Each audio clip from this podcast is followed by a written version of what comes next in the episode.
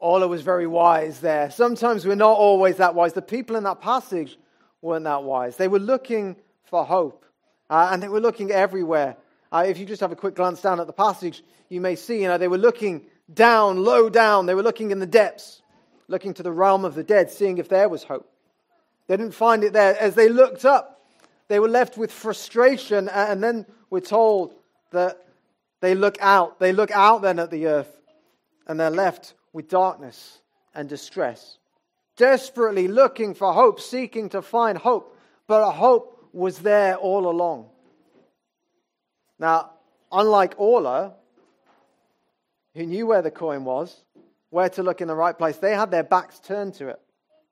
Hope was there all along. That's what we saw in chapter 7. That sign of Emmanuel, hope was there. And in Isaiah 8, verse 17, he speaks about hope being in the Lord. That's where trust needs to be placed. The hope is there. Now, we're all looking for hope. Everyone looks for hope. The question is, are we searching for it in the right place?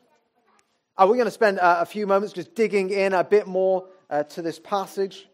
So if you have your Bibles with you, have them open to Isaiah chapter 8 or scroll down to Isaiah chapter 8, verse 19.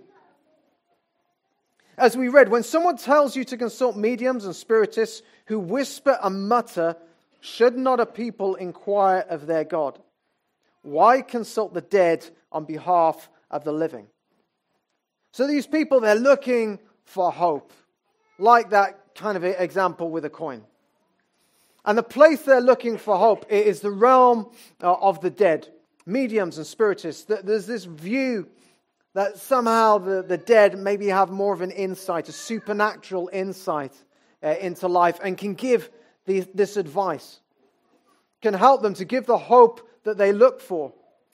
And yet we get this stinging rebuke in verse 19. Why consult the dead on behalf of the living? The dead are dead. What is the dead's success rate in defeating death, in escaping death? Absolute zero. Why would you go to the dead to look for advice on how to survive? We wouldn't go to a dentist who has no teeth, would we? If you're learning to drive, you don't seek out the person who has just failed their driving test multiple times. I think that's the person that I want. They haven't even passed their test. Why would you consult the dead on behalf of the living?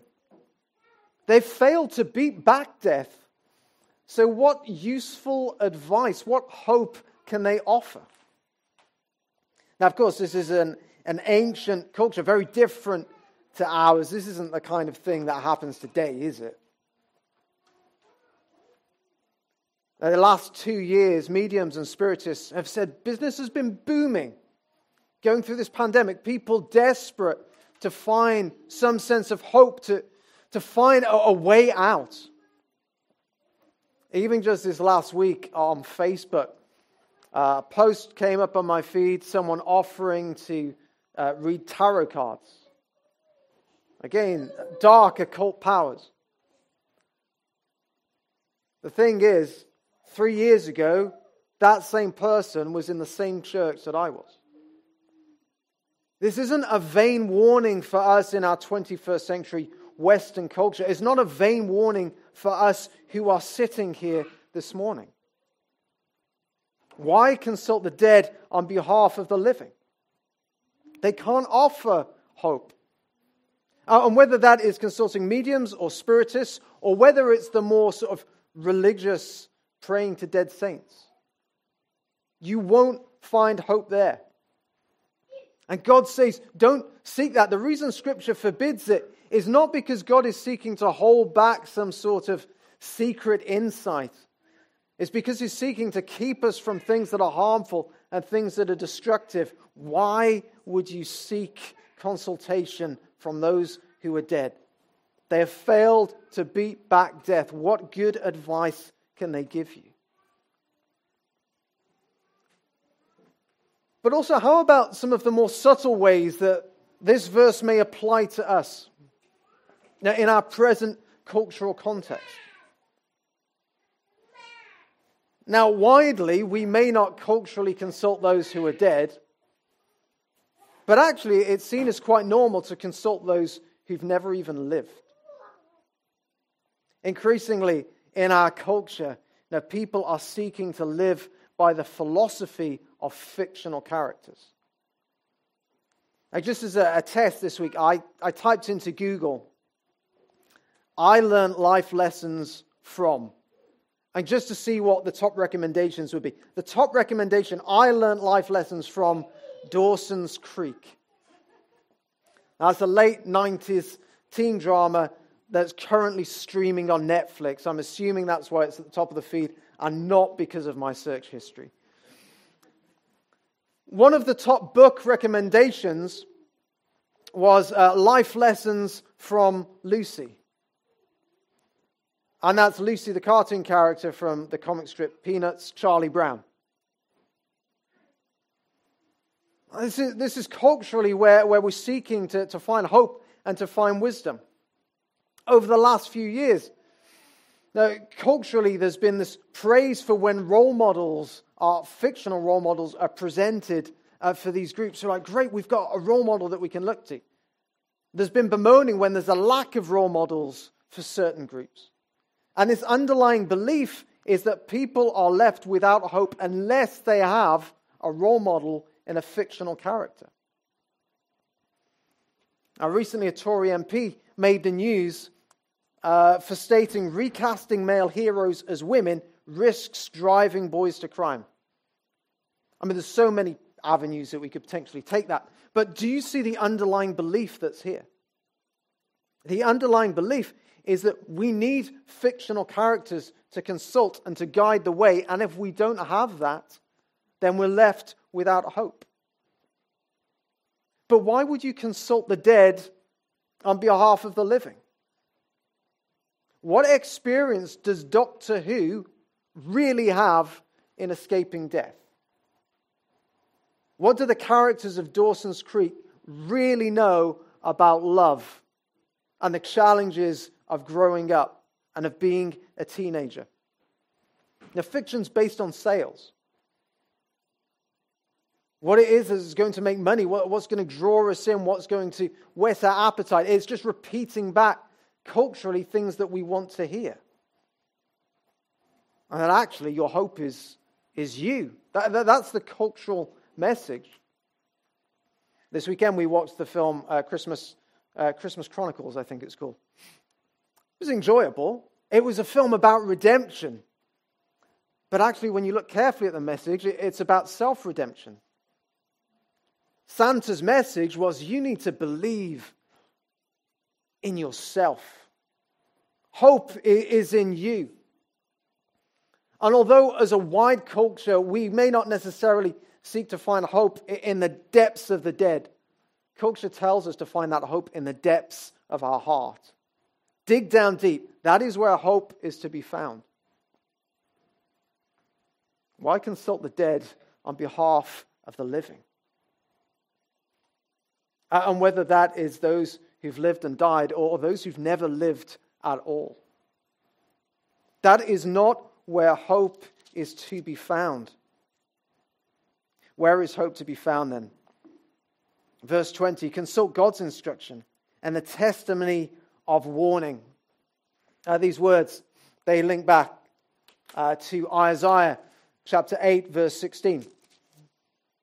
God's instruction, that testimony of warning. The thing that we saw at the front with Isaiah and his sons as these signs. That a hope is in the Lord. And to hope in anything else is ultimately going to bring about this sudden destruction. Because it is the Lord who saves. That is the message that you need to hear. That is the message that you need to hold on to. And so verse 20 goes on to say, if anyone does not speak according to this word, they have no light of dawn. There's a number of ways that this verse could be translated, a number of ways it could be interpreted, according to what the word that is being referred to here is. But either way, the actual application, the meaning is the same. And the meaning is that aside from the Lord, Aside from pursuing hope in him, there is no light of dawn, which is a picture of hope. Now, when it's dark, and we know we experience that at this time of year, don't we? The darkness. We long for the light, and that light of dawn, and that's that sign of hope that the day is coming. But aside from the Lord, there is no hope. There is no light of dawn. The Lord himself is light. God is light. And so if we turn our backs on the Lord, if we seek to find hope in anything else, then we turn from the light. We turn from the light of dawn and we press on further into the darkness. Verse 21, distressed and hungry, they will roam through the land. When they are famished, they will become enraged and looking upwards, they will curse their king and their God.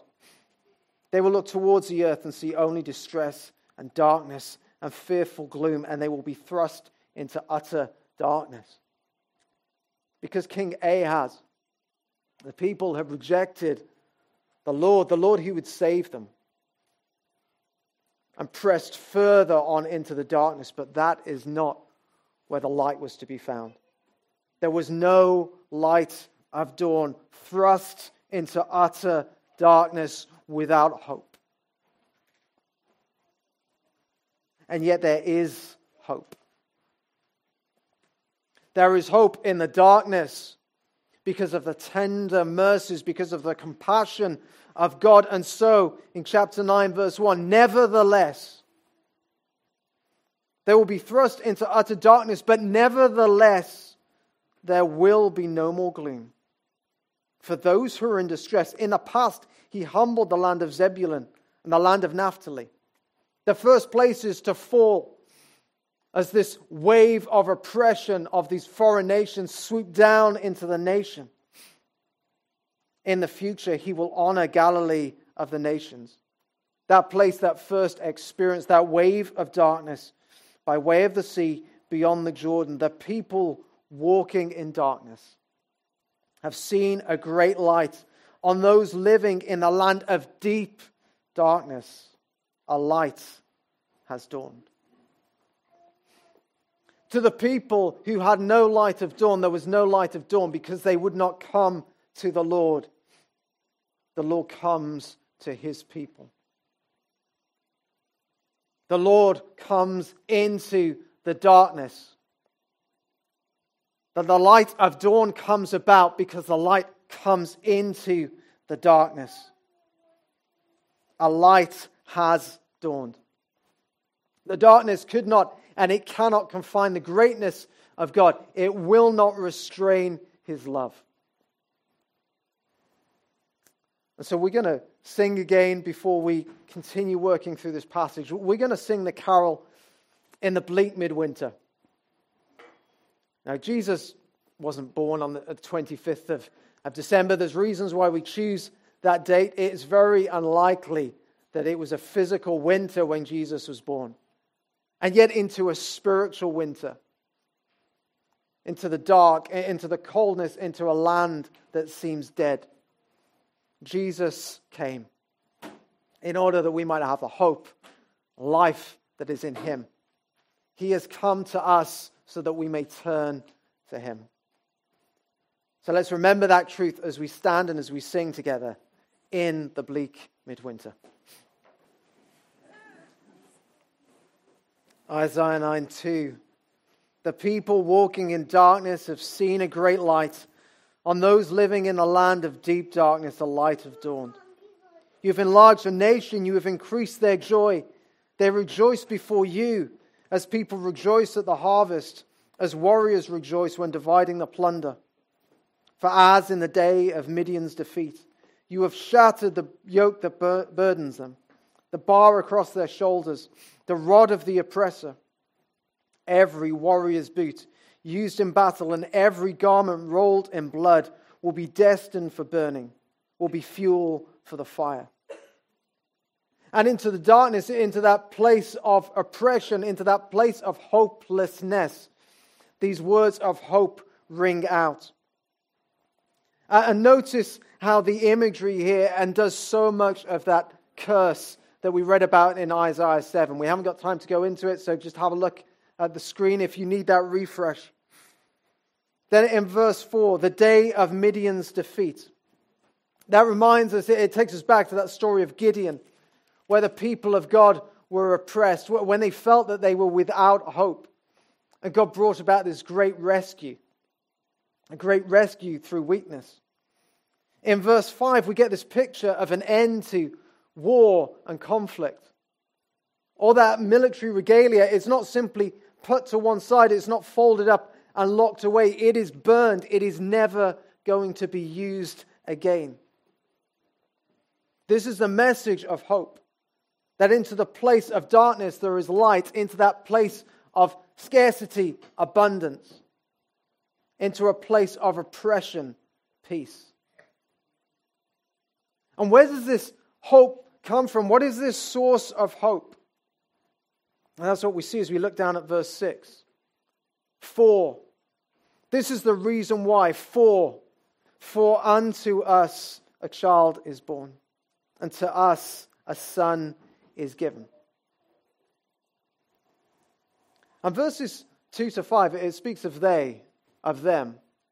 Those who are facing that oppression initially in that first context.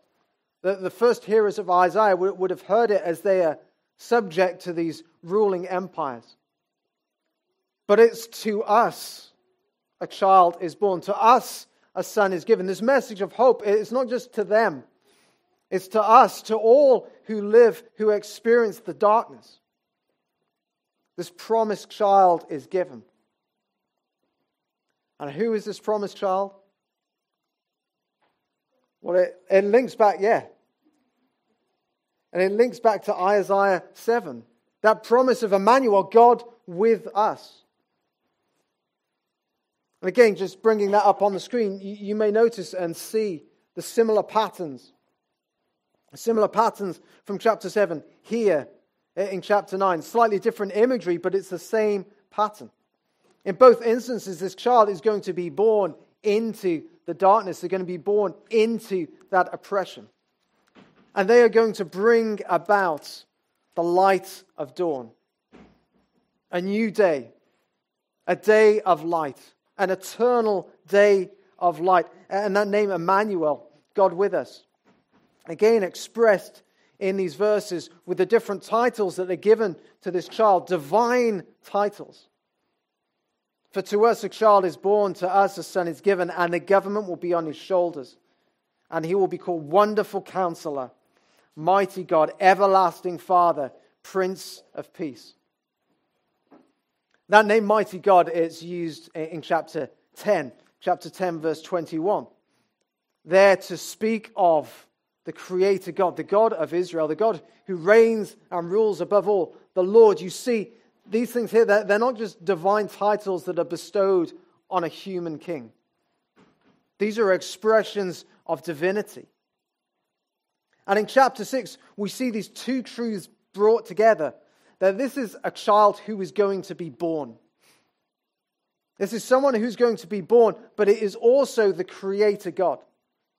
The promise of Emmanuel was never anything less than God himself entering into the darkness as one of us. That is why this is fulfilled in Jesus Christ. Jesus who's come, who's entered into the darkness to bring life, to bring hope, to bring true peace. Now, those of you who are in the North group, can you remember how we remember what biblical peace is? Dan, do you remember?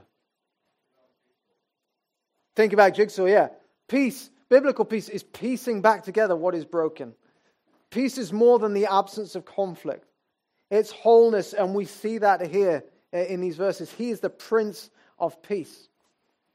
That in Jesus Christ, the light of dawn breaks in, the light of a new day, an eternal day, a day that will never fade or pass away, of the greatness of his government and peace, verse 7. There will be no end.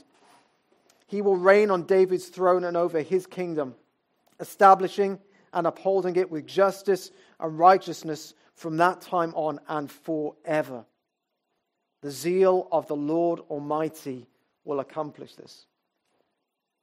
And I love the way the NET translation expresses these verses, seeks to capture that essence. This is how it puts the final bit of verse 7. The Lord's intense devotion to his people will accomplish this. Kingfisher, God burns with an intense passion for you and desires that you have hope. And that hope is given in Jesus Christ. Hope isn't something that you need to be searching for. It is something that God has secured for you. It is secured, it is certain in Christ. And so the question we all need to ask is, where are we going to be looking for hope today? Where are we looking for hope today? And the culture that we live in, it would seek to encourage us to seek hope in all manner of dead things. But why consult the dead on behalf of the living? Don't look to the dead. Don't look to those who've never even had life. Look to the one who lived, who died for sins, and who rose and reigns, who has defeated death once for all. Jesus knows what it's like to experience the darkness, to experience oppression. He was born into it. He sympathizes with your weakness, but he offers more than just sympathy to you. He entered into this world not that he might know what the darkness is like, but so that you may know what the light is like, so that you may experience the light, that eternal light that will never fade away. And because of Jesus Christ, every trial, every struggle, every burden will one day pass away. Maybe the trial that you are facing now, even if that was to continue to the end of your earthly days, it will not reign, it will not rule forever. There is only one who reigns and who rules forever. He will reign on David's throne, establishing it and upholding it with justice and righteousness from that time on and forever. There is a new day that is dawning, and in Jesus Christ, that light has broken in. Those living in the land of deep darkness, a light has dawned.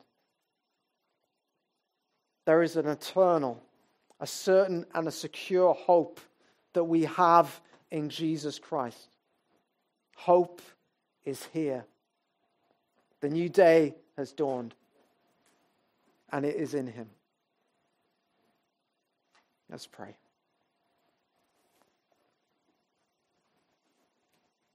Father, we thank you that we have such a hope. No, that has not been secured by our efforts. It's not something that we need to seek by our own means, but you have secured it for us. Your zeal, Lord, your passionate zeal. We pray that, particularly over this Christmas period, that our minds would be focused on that true hope that we have in Christ. With all the trials and challenges that we face, Lord, that we would see that there is a certain and there's a secure hope in him. That in Christ, the light of a new day has dawned. Lord, that eternal and glorious kingdom. Now may we put our trust in Christ today. Amen.